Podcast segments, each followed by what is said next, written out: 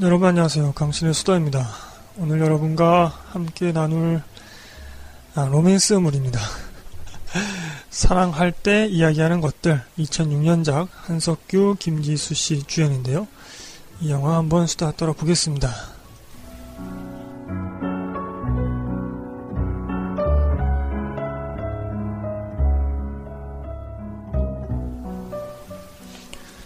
네, 사랑할 때 이야기하는 것들 음, 2006년 11월 30날 개봉했습니다. 이게 15세 관람가로 되어 있는데요. 이 영화를 본 사람으로서 요거 19세로 해야 되지 않는가 라는 그런 말씀을 좀 드려봅니다. 어, 뭐 이렇게 직접적인 묘사는 안 나오지만 또 약간 내용적으로 어, 19세적인 내용도 좀 나오기 때문에 제가 너무 보수적인 건가요? 114분입니다. 음, 좀 길고요.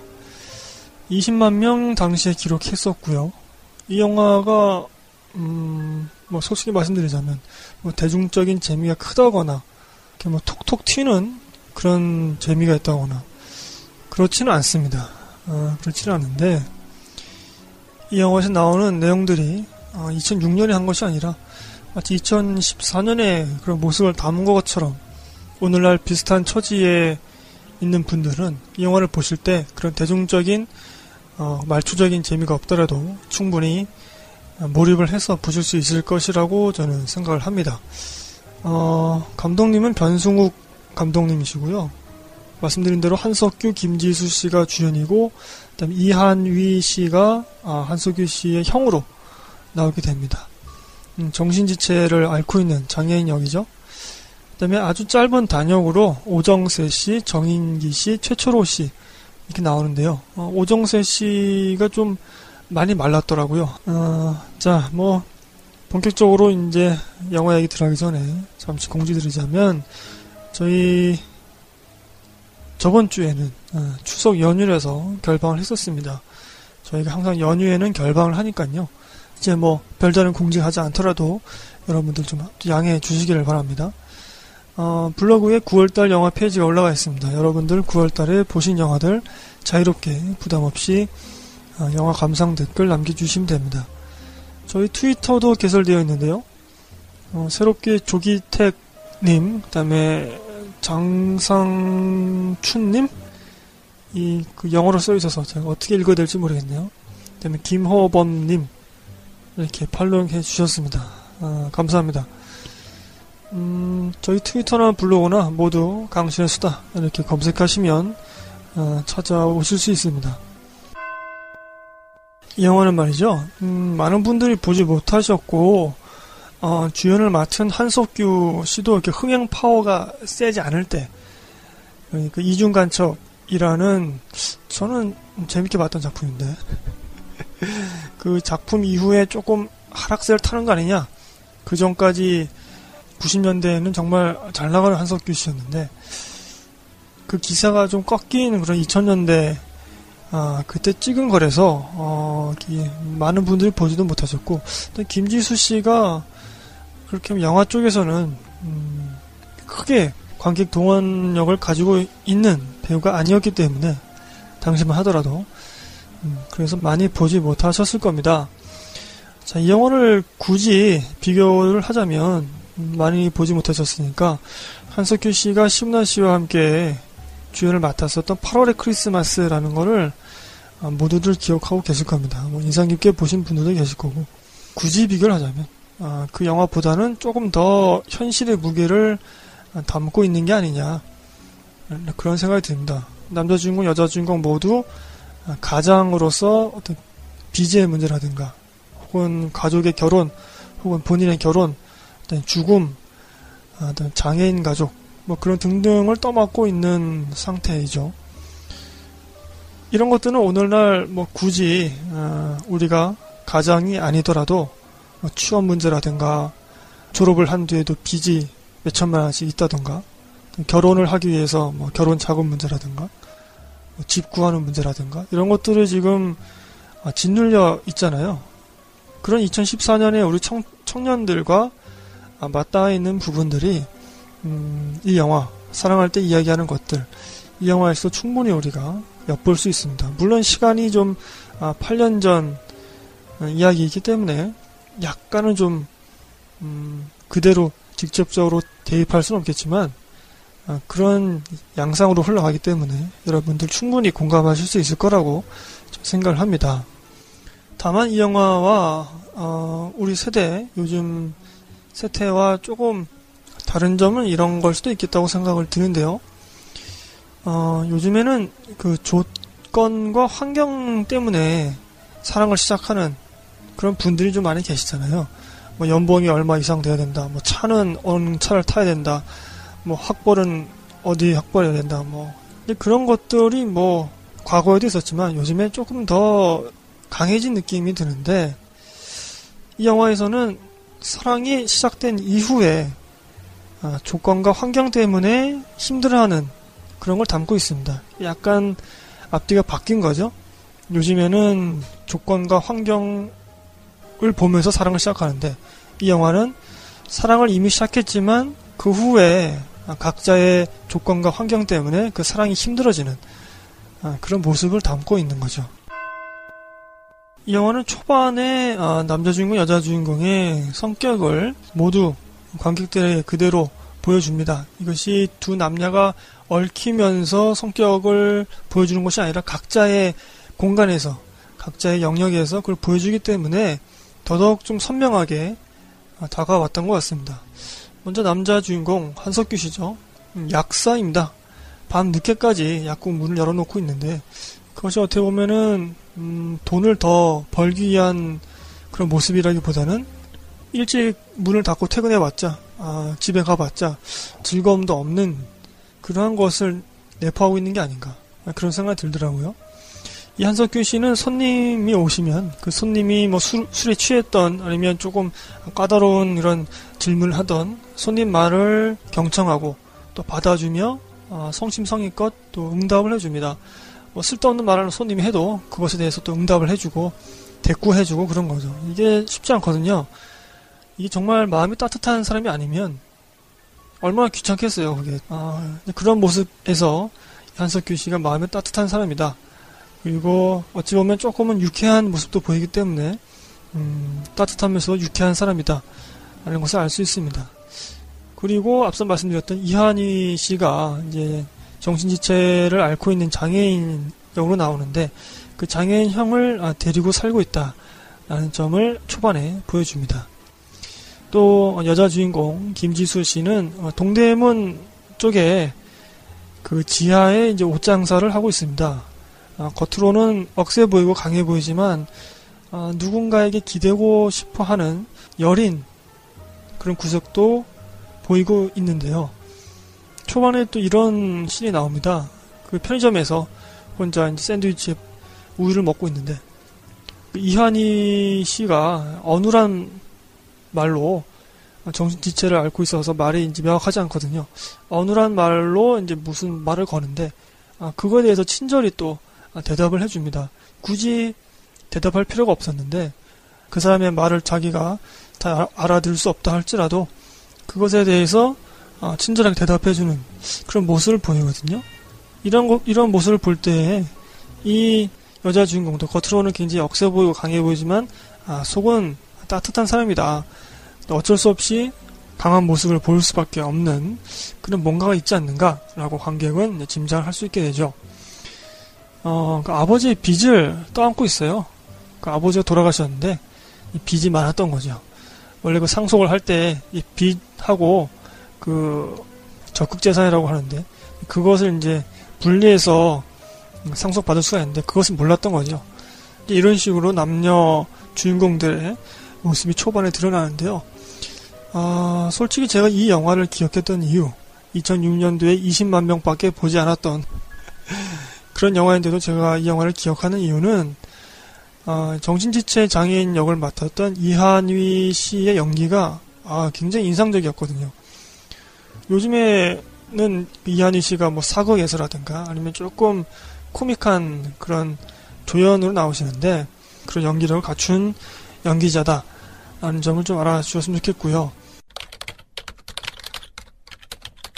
이번 방송에서 이 영화를 소개할 때는 제가 줄거리를 조금 아, 자세하게 설명을 드리겠습니다. 그것이 이 영화를 아, 소개해드리는 데 가장 좋은 방법이 아닌가 그런 생각이 듭니다. 줄거리를 한번 요약을 해서 한번 설명을 해드리죠. 앞서 말씀드린 그런 초반 장면들이 흘러가고서 어느 날 한때 어, 결혼을 준비했었던 굉장히 사랑했던 여성이 약국으로 찾아옵니다. 음, 그런데 장애인인 형 때문에 여자 쪽 집안에서 반대를 굉장히 심하게 해서 그 결혼이 아, 파토가 났었는데 그 여자가 찾아와서 하는 말이 아, 나 결혼하게 되었다 이런 얘기를 합니다. 그래서 둘이 마지막 잠자리를 가지러 모텔로 가게 되는데요. 그 모텔에서 이제 옷을 서로 등을 진짜 벗어요.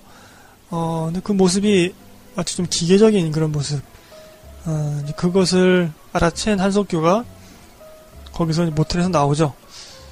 자신의 약국으로 돌아와서 맥주를 한 캔 하고 있는데 그때 아, 김지수 씨가 수면제를 사러 오죠.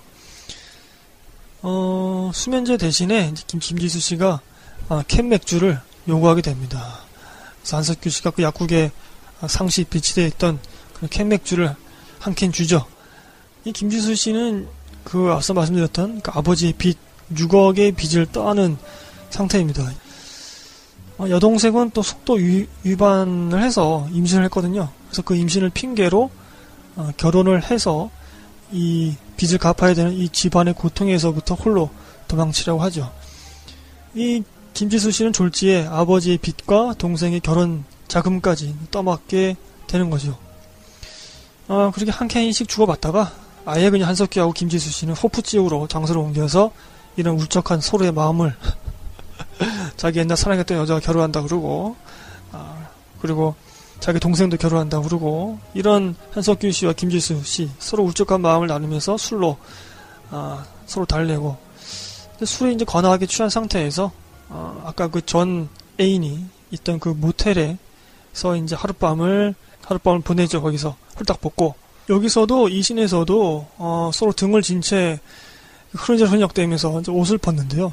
이 모텔이라는 공간이 어떻게 보면은 좀 야시시한 그런 공간일 수도 있는데 뭐 요즘 같은 러브 러브 호텔 뭐 그런 식은 아니지만 정말 옛날 모텔이더라고요 보니까 기계적이고 좀 건조한 느낌이 들었습니다. 그러니까 그 장면의 정서가 분명히 있다고 생각드는데요.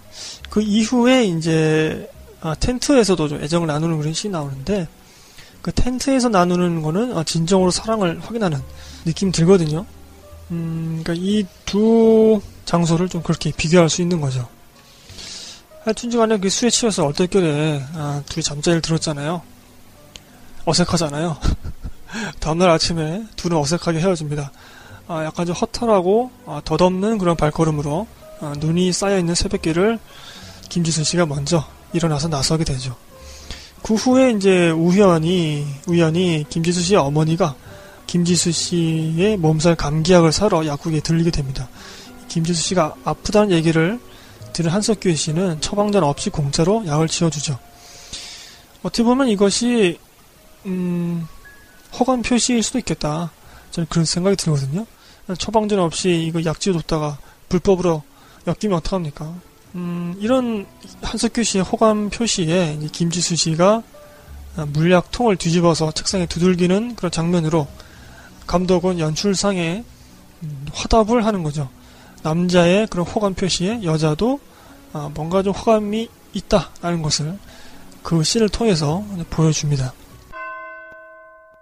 둘은 어찌어찌 하게 돼서 또첫 어, 데이트를 이제 하게 되는데 아, 명품 짝퉁을 만들어서 팔고 있거든요. 이 김지수 씨가 동대문에서 그것을 만든 혐의로 혐의로 경찰들에게 잡혀가는 그 모습을 하필이면 아, 한석규 한석규 씨에게 보이게 됩니다. 두 남자가 여자를 팔짱을 딱 끼고 어디론가 끌고 가니까 한석규 씨가 그 장면에서 도와주려고 합니다. 아, 당신들 뭐 하는 거냐고 이런 식으로. 그런 한석규 씨에게 아, 김지수 씨가 짜증을 냅니다. 아, 그만두라고 창피하게 왜 그러냐고. 짜증을 내는데, 아, 저도 그 장면 보면서 굉장히 좀 무안해지더라고요. 도와주려고 했는데, 짜증을 내니까, 어, 좀 그런 모습을 보이게 됩니다. 어, 그 후에 경찰서에서 이제 풀려나서 약국에 들른 김지수 씨는 자신의 처지에 대한 자격지심과 어떤 좌절감, 뭐 6억의 빚을 갚아야 되고 동생이 결혼 자금도 돼야 되고 이렇게 끌려가는 모습도 보이고 뭐 그런 모습들 때문에 한석규 씨에게 그 어떤 사과나 해명을 하지 못하는 겁니다. 너무 자격지심이나 어떤 이렇게 인생의 힘든 것에 찌들려 있으면 자기가 실수한 부분에 대해서 적극적으로 해명을 하지 않는 경우도 있잖아요. 우리가 살면서 한석규 씨에게 그만 만나자 라는 이런 뉘앙스의 행동을 취하게 됩니다. 그러나 김지순 씨는 다시 얼마 후에 남자를 찾아오게 되죠. 어떻게 보면은 이게 아, 짜증이 난다. 아, 이 여자 도대체 뭐 하는 여잔가? 이렇게 볼 수도 있는데, 그거죠. 아, 이 여자분도, 김지수 씨도 앞서 말씀드렸다시피 누군가에게 기대고 싶고, 어, 누군가에게 위로받고 싶고, 그런 거죠. 그런데 또 자기의 아, 처지 때문에 계속해서 상대방한테 날카롭게 대하고 그런 모습을 보인 거죠. 어쨌든지 간에 다시 남자를 찾아오게 되고 어, 둘은 오랜만에 아주 행복한 시간을 보내게 됩니다. 음, 이때 이제 텐트 애정신이 나오게 되죠. 텐트 안에서 아주 뭐, 예, 아주 좋은 그런 시간을 보냅니다. 이제 행복한 자신만의 인생을 되찾으려는 듯 여자는 자신의 초등학교로 향하고자 합니다. 같이 가자 그러죠. 그러나 또다시 자격지심과 좌절감 혹은 현실의 무거운 짐이 아, 김지수 씨를 그런 달콤한 꿈에서 깨우는데요. 어떤 전화가 걸려옵니다. 그 전화를 받고 신경질을 내면서 다시 차를 세우라고 합니다. 어디론가 뭐 다시 떠나죠. 아무런 설명 없이 아, 자기가 원하던 초등학교로 가려고 한석규 씨는 막 신나게 아, 차를 이렇게 몰고 있다가 갑자기 전화 받고 신경질 내면서 차 세우라고 그런 겁니다. 이런 방법 어떤 설명도 없이 또 떠납니다. 그 전화가 뭐였느냐? 여동생이 그 김지수 씨가 너무 힘들어하고 또 만나는 남자가 있는데 요즘 너무 힘들어서 아직 전화에까지 결혼을 안 하고 있는데 동생인 내가 철딱선이 없게 아 결혼하겠다고 했구나 라는 것을 이제 뒤늦게 깨닫게 됩니다. 아주 뒤늦게 그래서 이제 결혼을 안 하겠다 이렇게 또 얘기를 한 거죠. 그래서 또 여동생을 아, 달래러 갑니다. 이 여동생의 애인으로 오정세 씨가 나오게 되는 거죠. 어찌어찌하게 잘 달래서 그 여동생을 결혼시키게 되고 김지수 씨는 그 후에 다시 한석규 씨를 찾아가지만 이때는 그냥 이별을 고하게 됩니다. 그만 만나자 뭐 이런 식으로 아예 말을 하게 되죠. 자신이 행복해지기에는 음, 자기가 짊어진 어떤 현실의 짐들이 현실의 고통들이 너무 무겁고 어, 이제는 혼자 버텨가야 한다는 그런 생각 때문이 아니었을까. 여동생이 시집 갔으니까 이제 아버지 빚을 내가 갚아야 되고 어머니도 내가 봉양을 해야 되니까. 아버지 돌아가시고 2년이나 지나서 아버지한테 수억의 빚이 있다는 걸 알았어요.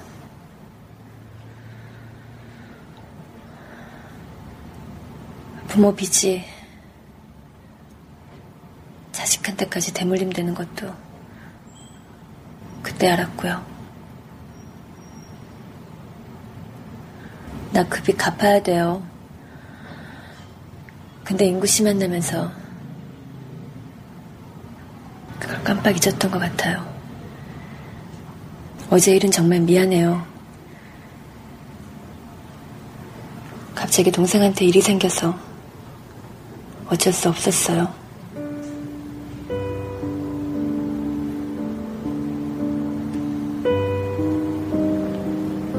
낚시터에서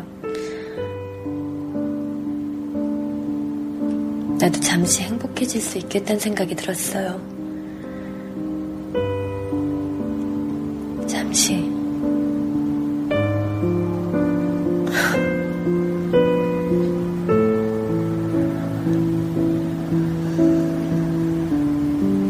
여기까지만 하죠, 우리.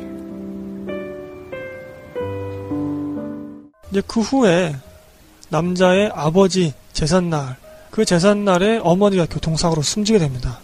한석규 씨는 장애를 앓고 있는 형과 어머니와 자기 이렇게 세 가족이 살고 있었거든요. 어머니가 교통사고로 숨지게 되죠. 그 후에 이 한석규 씨와 김지수 씨는 장례식장에서 다시 만나게 되고 아, 지금 현재 2014년에는 사라진 동대문 운동장에서 한석규 씨는 자신의 속 이야기를 하게 됩니다. 아, 장애인 형에 대한 원망, 그리고 그 원망을 품었던 자신에 대한 혐오, 그리고 자책, 그리고 이제 형을 돌볼 사람은 자기밖에 없다라는 얘기를 꺼내게 됩니다.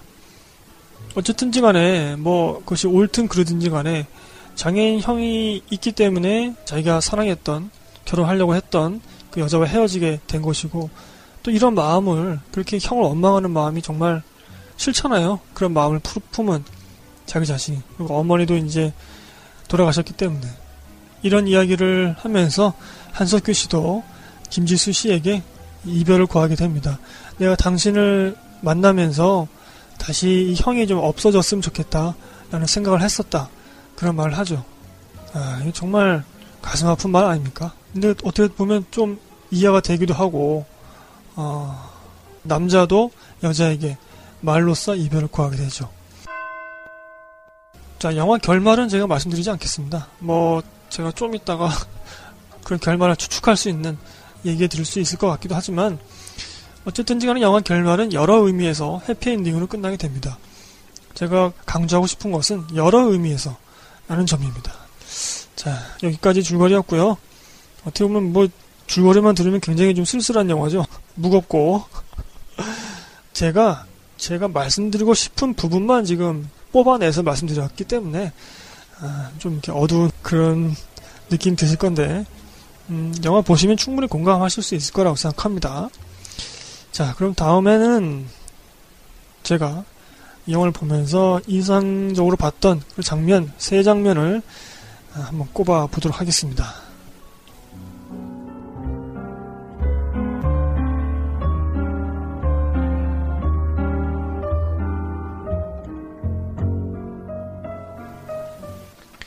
자, 첫 번째 장면은, 음, 그 한석규 씨의 어머니가 돌아가시고 나서 이제 고인의 그런 물건들을 이렇게 뭐랄까요 정리하잖아요. 앨범도 보고 뭐 어머니 물건도 보고 그때 그 어머니의 젊은 젊을 적 목소리가 담긴 테이프를 발견하게 됩니다. 월남에 간 아버지에게 목소리를 녹음해서 어, 편집글 대신에 목소리를 녹음해서 보내려고 하는 거죠.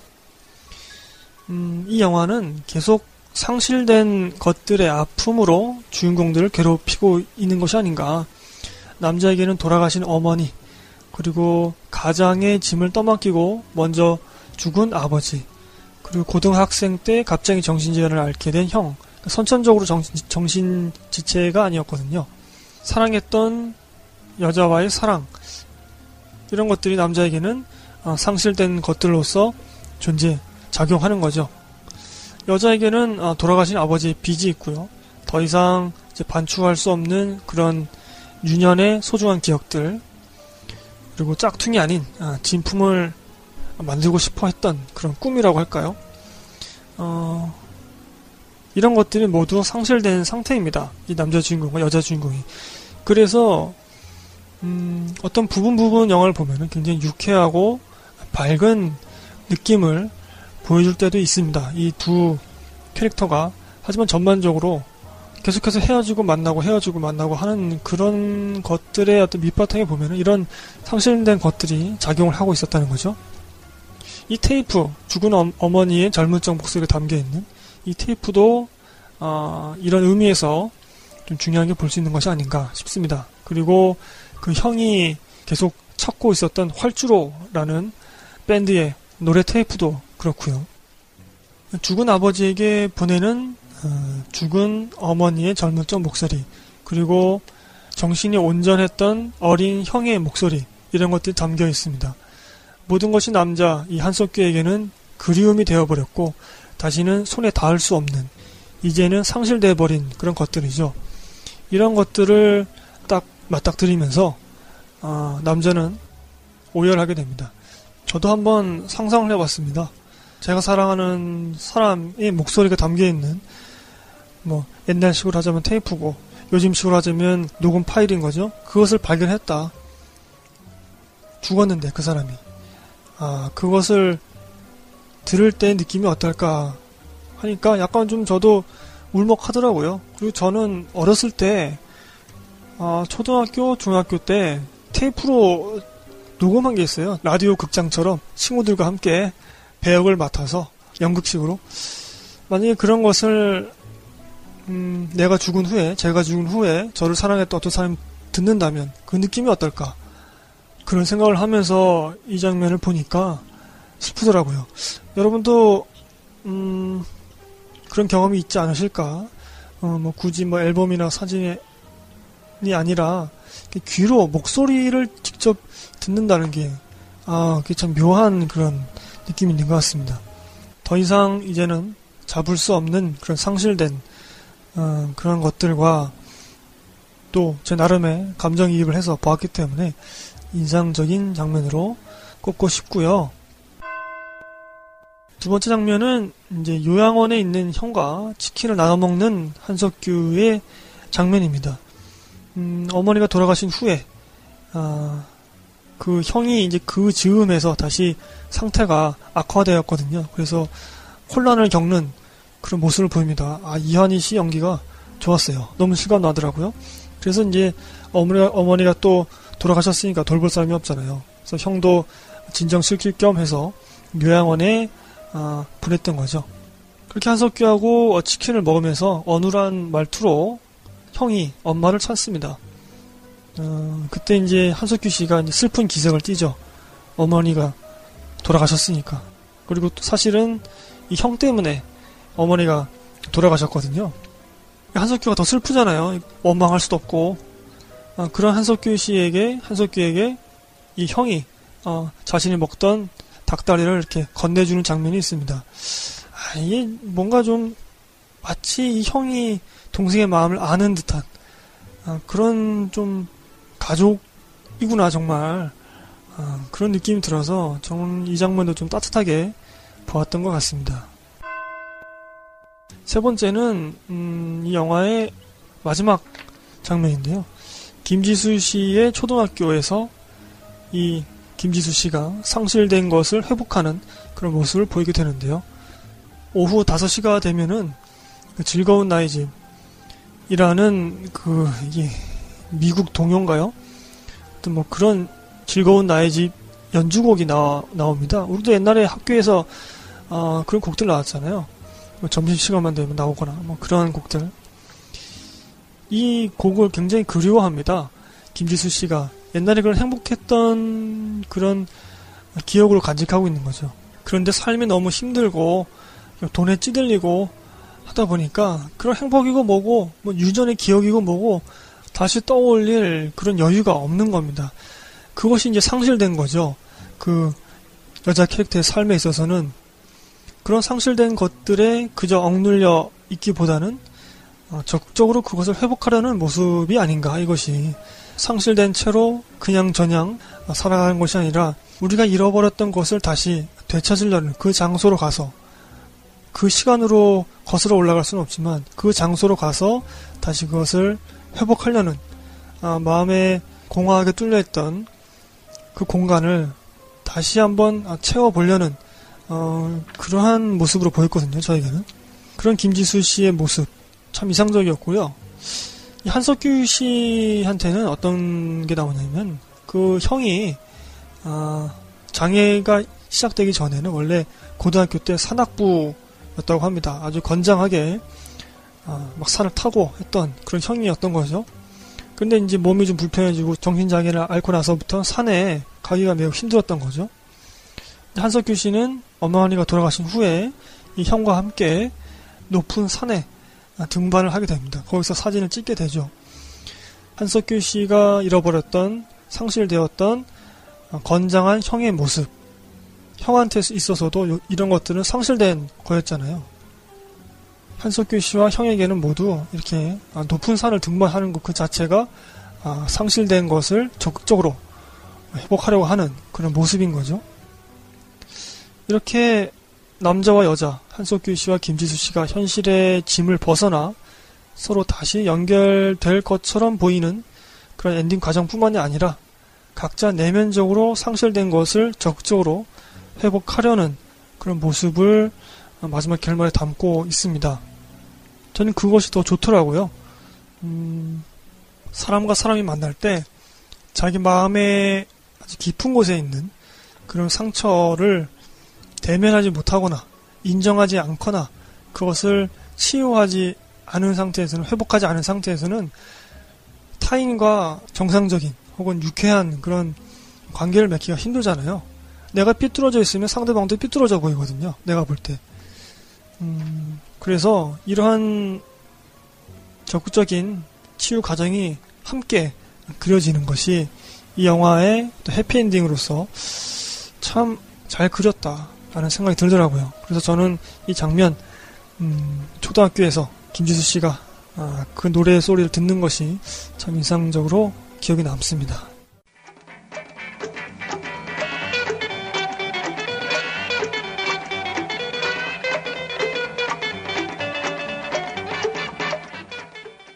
자, 총평하면서 마무리하도록 하겠습니다. 이 영화는 분명히 어떤 대중적인 재미라든가 뭐 통통 튀는 그런 말초적인 재미 같은 건 없습니다. 어찌보면 좀 무거워 보일 수도 있는데 오히려 그 점이 저는 음, 청취자분들과 관객들에게 공감을 불러일으킬 수 있는 요인이다.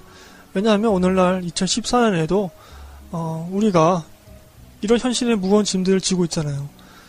음, 이렇게 그러한 짐을 안고 있으면서도 누군가를 만나고 또 자기 자신을 치유하고 이러한 것을 보여준다는 점에서 음, 오늘날 여러분들이 보시기에도 좋지 않을까 어, 그런 생각을 해봤습니다. 음, 그 평론가 그 유진아 씨라는 분이 계시잖아요. 그분이 이런 한 줄 평을 써 놓으셨더라고요.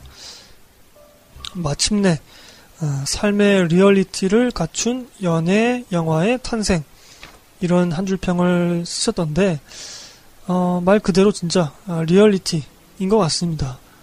음, 현실 속에서 안고 있는 그런 무거운 짐들은 단 몇 분의 영화 장면으로 해결할 수 없는 것이 아닌가.